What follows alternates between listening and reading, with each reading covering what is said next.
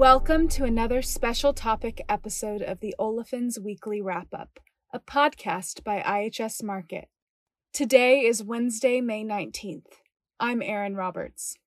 We're joined by Bill Hyde, Executive Director of Olefins and Elastomers, to talk about what's been happening in the C4s market and where it's headed. Welcome to the podcast, Bill. Thank you. It's a pleasure to be here. I've been listening with interest to your podcasts over the months, and I'm glad you finally invited me. We're very appreciative to have you on this podcast, Bill. This is an honor and a treat, and I'm sure our audience will get a lot of value from your insight, especially on the C4s end. I hope you still feel that way when we're done. Oh yeah, totally. We're good. Yeah. So before we get started with things, Bill, can you share a little bit about your background and what you do for IHS Markit? Yeah. So my background, I'm a chemical engineer with an MBA. I've been working in the petrochemical space, actually in the olefins markets since 1990. I've spent the first 10 years or so of my career working for a company called Union Carbide that was acquired by Dow in 2000. I then moved to work for a couple of years for Texas Petrochemical, which is now the TPC Group, which is a major provider of extraction of C4 extraction services here in the Houston area. And then I joined CMAI as a market consultant in 2002. And so I've been consulting in the C4 olefin space since 2002 through CMAI all the way up now to IHS and IHS Markit. So that's my background. Yeah, no, it's great, Bill. When you mentioned Union Carbide, it reminded me when I was with Exxon and I spent some time with the Univation joint venture, which was between Exxon and Union Carbide. And then once Dow acquired them, I think there was kind of a love-hate relationship between Dow and Exxon at the time. But yeah, the licensing business was really fun. Yeah. Union Carbide was one of those, big classic brands. You know, one of the sort of founding pillars of the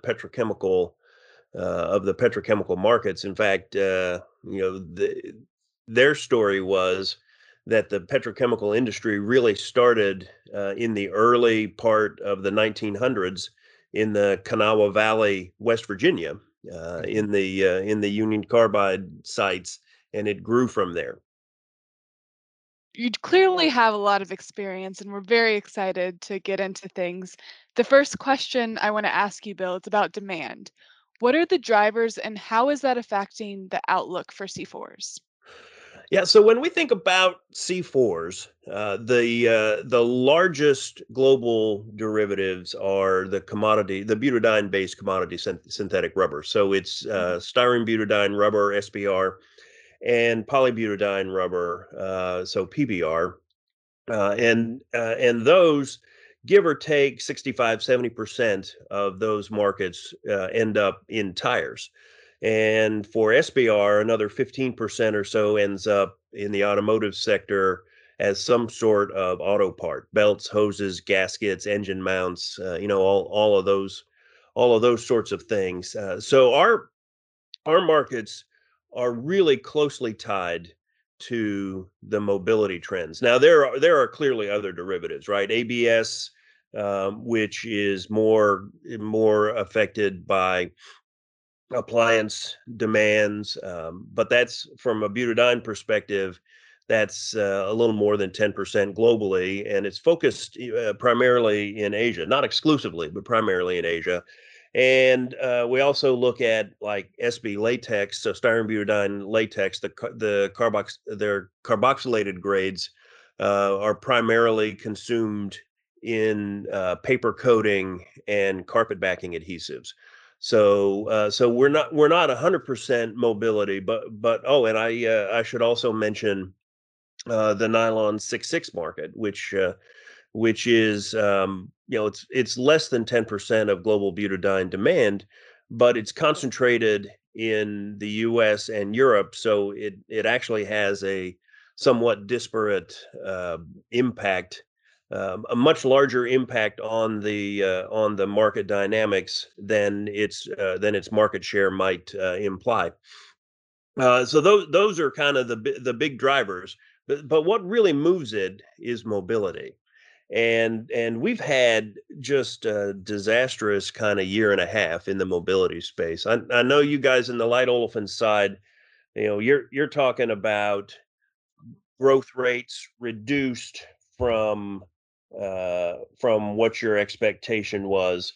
In the C4 markets, we actually had growth rates not reduced, but still positive. But we actually had significant demand destruction last year, and so as we look at this year, we clearly expect a bounce, but we're not, and we're seeing a bounce. But the fundamentals don't support returning all the way back to 2019 levels. And so well, as an example, the crude oil markets, we're expecting at least the latest IHS market outlook that I've seen is somewhere in a 5 million barrels a day of oil demand increase as we move through the second and third quarters this year. But we're still going to be short of where we were in 2019 in terms of overall oil demand. And on the increment, that's gasoline, which means that people are just driving less. So if you're driving less, you're putting less wear and tear on your tires. And so we don't expect the replacement tire market to grow to the 2019 level this year. And when we think about the original equipment markets, automotive production was down something like 16% year on year last year. It's going to bounce back this year, but we're not going to be back to 2019 levels globally, at least for another couple of years. So, that's interesting, Bill. I mean, because if I could interject a little bit here, can you tell our listeners what's the split in the tire market between replacement and OEM? Because I know it's different depending on the region, right? Yeah, it depends. It depends where you are, but in the developed world, so markets where the vehicle fleet really isn't growing that fast, the replacement tire market is roughly 75% of the overall tire market. In the developing world where you have the fleet growing a little faster, it's more of a 50-50 split. So, overall, globally, it's probably 65, 35, something in that range. So really the miles driven trends are more important than the OE, although they're both significant. The other thing to think about when you're thinking about the replacement market is that people in general they can stretch out the life of their tire if they have sort of uncertain economic times. I can remember during the last recession I was talking with some of the guys that are running tire shops and they said the quality of the tires that they were pulling off people's cars were terrifying. When you're thinking about what's a reasonable tread depth, here in the U.S., you can use your penny as a depth gauge, and so you put it in with Lincoln's head in, and if you can see all of Lincoln's head, then it's time to replace your tire. So I think it's a 16th of an inch that difference between the edge of the penny and the top of Lincoln's head.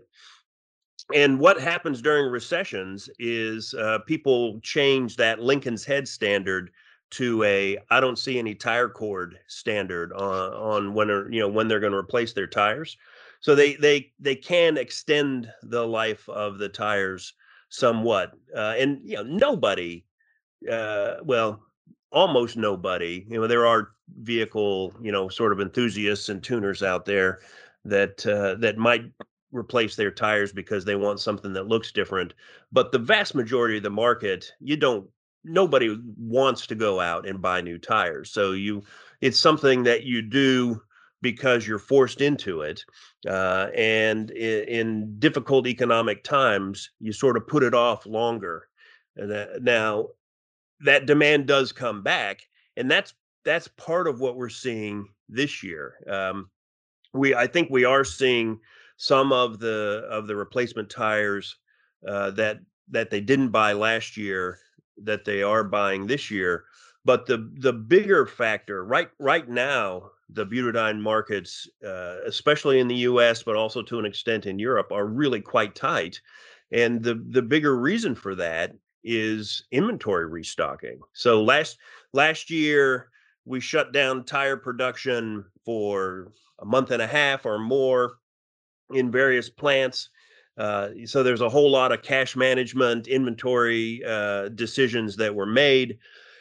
And as the markets sort of have returned to something that's approaching normal, clearly we're not back to normal yet, but we're a lot closer than we were, they've started trying to restock inventory, and that's been just a real challenge. So demand for butadiene from rubber producers has been really, really quite strong, even though if we look at the fundamentals, we would say that we should still be, relatively weak, and certainly lower than we were in 2019, when there wasn't really a shortage of synthetic rubber. So for consumers, I mean, clearly the weather has impacted a lot of production and the like, but what I guess I would ask is, how has the last 8 months of weather events, hurricanes in the Gulf and freeze events, how has that affected downstream inventories? Yeah, so it's been a disaster, right? I mean, one of the key things for us to remember here is the butadiene production. There's one plant in North America that's not on the Gulf Coast. That's up in Canada, but all the rest of it is on the Gulf Coast. There's 2 units in Louisiana, and all the rest of it is in Texas. So that's one thing to keep in mind. The synthetic rubber producers, the largest synthetic rubber producers, are also in Texas and Louisiana. So they're exposed to the hurricane impact. There's a little bit of synthetic rubber production that's located away from the Gulf Coast, but it's relatively specialized and relatively small. The bigger synthetic rubber producers are located on the Gulf Coast. However, the tire plants are essentially all located inland. So they were unaffected by the hurricanes and especially the winter storm that happened in February. And so they've wanted to build inventory. They've wanted to pull harder. And they've simply been unable to. So think about it. We had 2 hurricanes last year, September and October. Then what was not weather related, in November, every one of the U.S. butadiene producers had some kind of operating issue. And so we had supply constraints then. And then, of course, the winter storm. So that happened, right around Valentine's Day, mid February, and butadiene capacity wasn't all completely running again until early April. So we had 6 weeks of constrained issues, supply constraints, and so any progress that was made in restocking the value chain, the inventories between, say, December and January, surely was lost during the February to April kind of time frame. Now we don't have good data, I can't see it, but and that's a real it's a real challenge for us, because since we can't see the inventory levels, we can't really get a feel for how long this is going to continue. But what we can see is consumers, butadiene consumers, continuing to nominate their contract maximum volumes. And we expect that this is probably going to carry on for the next several months. You know, I've talked with some of the smaller butadiene consumers, and these guys are not in the mobility space. But I heard from one of them that if their sales dropped to zero, it would still take them more than a month to get their inventories back to where their target levels were. Now, I hope that's an extreme example, but it is a real example. And so that's the kind of thing we're looking at. You know, and so you say, well, what's the big disconnect between what the fundamentals say demand should be and what we're really seeing in the market? And that's a big piece of it. Another big piece of it is the behavior of distributors. So when you're a distributor and you're looking at a tight market, and you've got your demand forecast, what do? Well, you place larger orders than you really need, hoping that you'll get something closer to what you really need. And so that then sends a stronger signal up the supply chain than what the market really is. And eventually, when things start to turn around and the distributors actually get what they're looking for, then they cut those orders fairly dramatically, and all of a sudden you see this massive sort of reset of what the market is, and that's something that I know some of the tire producers are talking about. They're expecting to see it, but just like us, they don't have any real idea when that's likely to happen. So it's a real sort of uncertain time in the market right now. But what we know for sure is in May, there were allocations and sales controls of butadiene. And it sounds vaguely familiar because we're here on the light olefin side, we're seeing the same thing, right? Yeah. Well, at least on the derivative side, right? Yeah. And part of it is because, you know, there's a big difference between restarting capacity and getting back to full rates. You know, so when you think about your ethylene crackers, right, you've got a certain number of cracking furnaces in it, you've got a minimum turn down, and then you've got a level that that's normal, right? Your normal operating rate. And so what happens is, you know, after your outage, especially after an unplanned outage, which we had with the winter storm, you get terrible damage to the cracking furnaces, and you're able to restart your unit when you get back to your minimum turn down. Mm-hmm. But you don't really get back to full rates for a while after that, as you work your way through getting your furnaces back up and running. And I'm sure that's the piece of what we're seeing in the olefins operating rates right now. And obviously BD, the crude C4 supply, is completely connected to trends in the light olefin space. So yeah, we got all of the extraction capacity up and running in the U.S. We did have an unplanned outage in Canada here in May because the Nova cracker went down, which cut the feedstock supply off to the Arlanxeo unit up there. Yep, that's right. But all of the extraction capacity in the U.S. is available, but there's only so much crude C4 that's being produced, and that's increasing, and it's going to increase over time. You know, we think at least my understanding from, you know, talking to the market and from reading what you guys are writing on the light olefin side and listening to this podcast, is that operating rates and certainly, you know, unit availability is going to improve fairly dramatically. We're a lot better in May than we were in April. We're going to be a lot better in June than we are now in May. So the trend is in the direction of goodness, but it's just taken some time to work your way back up. And so the synthetic rubber guys are all of the butadiene consumers are in kind of a tough spot right now as they kind of wait for production to increase. We've bought every pound of butadiene that was uncommitted in Europe, and we're bringing it here. And even here this week, we bought there was an import from Korea that was arranged, supposed to load early June. So the U.S. butadiene consumers are doing what they can.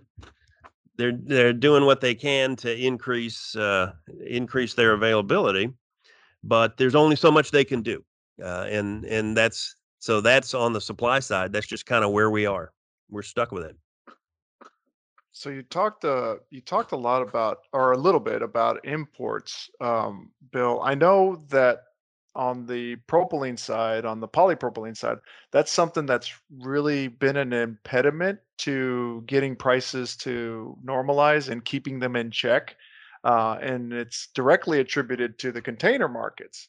So I was curious to know, are you seeing some of those same effects in the container markets on the market here in the U.S.? Yeah, 100%. 100%.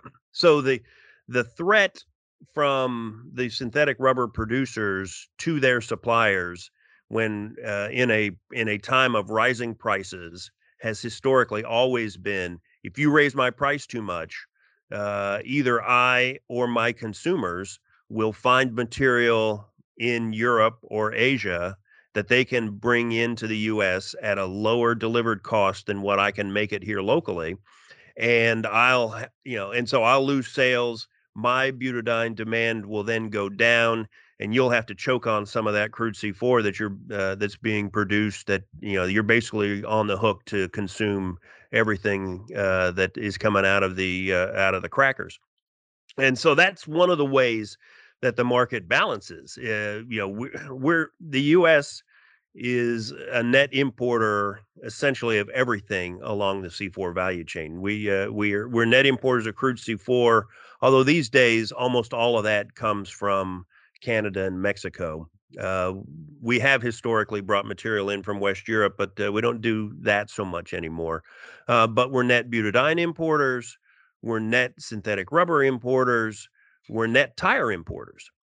And so all along the value chain. And then another one of the interesting dynamics of our particular market is there's not a whole lot of integration up and down the chain. So as an example, not every crude C4, some crude C4 producers are downstream integrated into butadiene, but not all of them.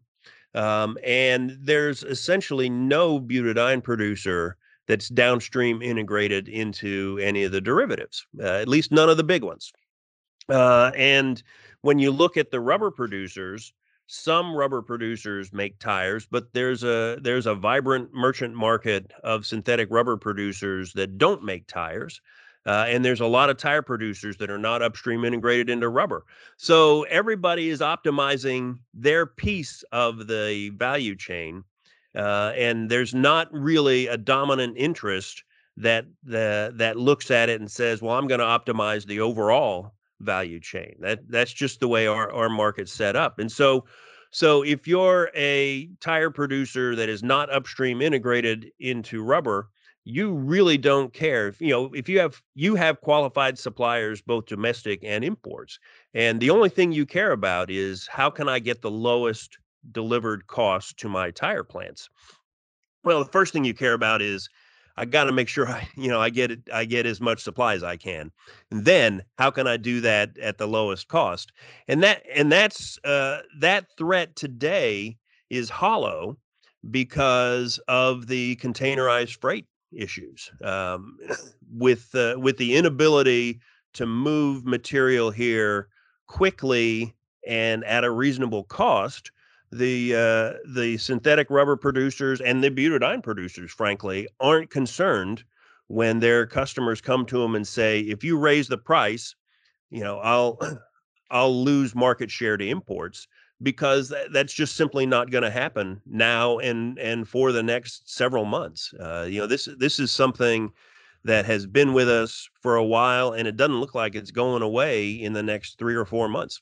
Yeah, quasi-protective markets, right? Yeah, that's exactly right. I mean, it's not we're not looking at tariffs, but it's the same impact. I mean, tariffs are an important part of the synthetic rubber balance these days, but that's not what we're dealing with now. What we're dealing with now is just the inability to get containers empty containers where they're needed. The ports are clogged.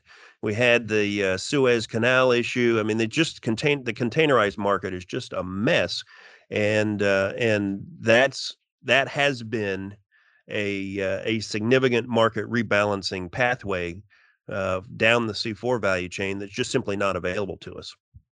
Focusing a little bit more on prices, we're seeing the price spread between North America and the rest of the world.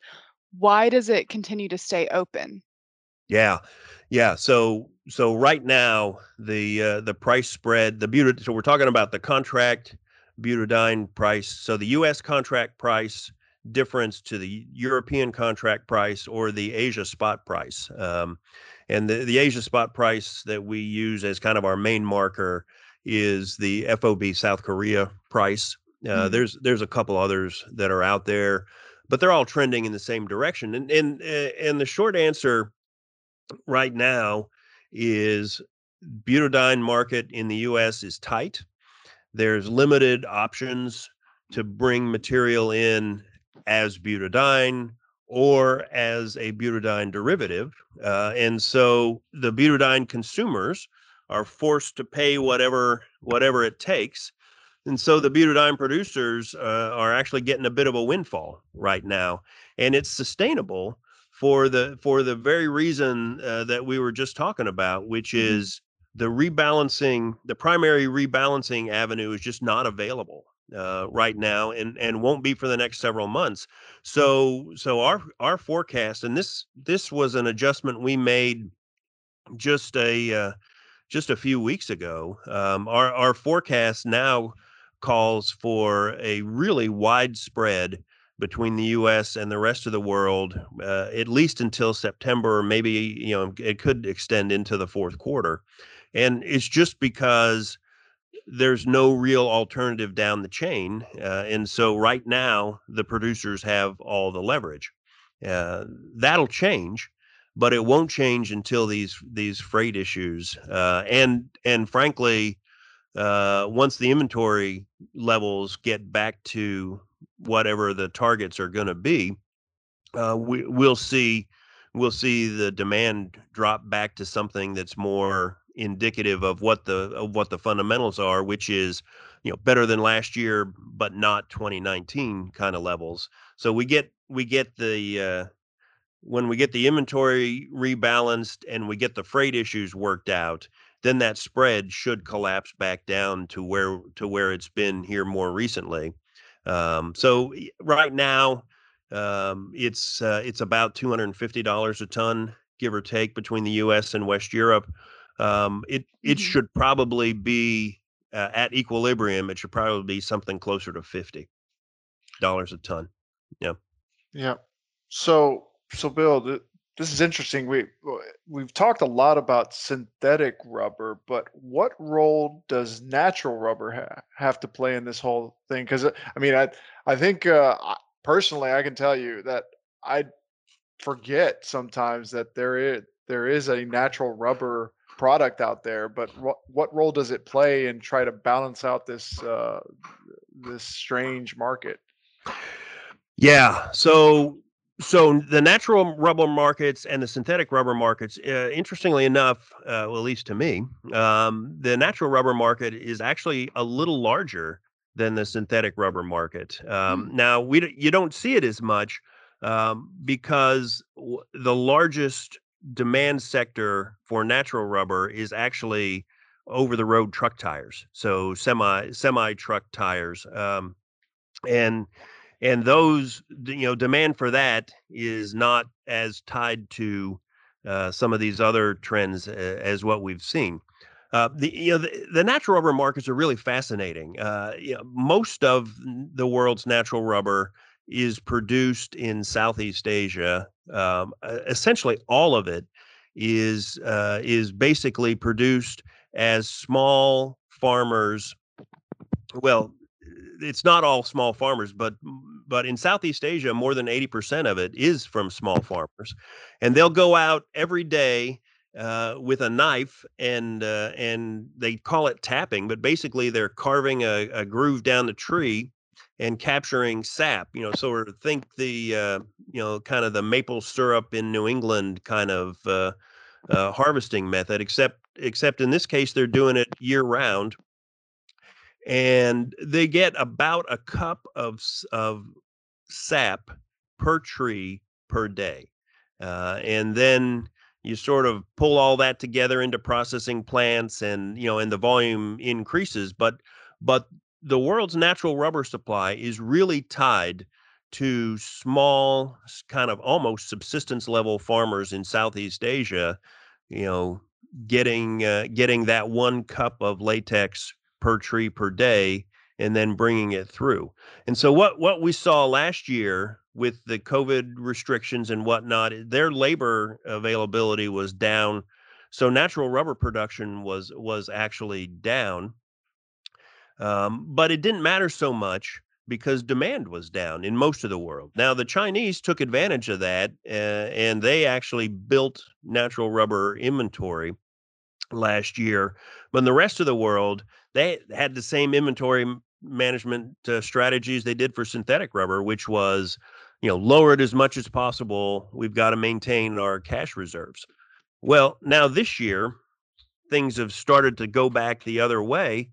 And natural rubber also ships containerized. And so we haven't been able to get natural rubber from where it's produced to where it's needed. And what we've seen is the spread, the price spread between the natural rubber markers in Southeast Asia and the natural rubber markers in West Europe and North America widened dramatically. So that tells us that what we're facing on the natural rubber side, at least right now, is a logistics constraint, not a supply-demand constraint. Mm-hmm. Now, so I think that works its way through on kind of the same timing as the synthetic rubber issues and the tire issues, which is over the next, I don't know, 4 months, 5 months, 6 months, as the containerized freight issues resolve themselves. We'll start to see that natural rubber supply picture, you know, work its way through. So in the near term, that's where we're going to be. You know, we could talk a lot about the 5-year kind of outlook on natural rubber, and should we be concerned in that 5 to 10 year time frame about, is there enough natural rubber production, and are we planting enough trees, and all that kind of stuff.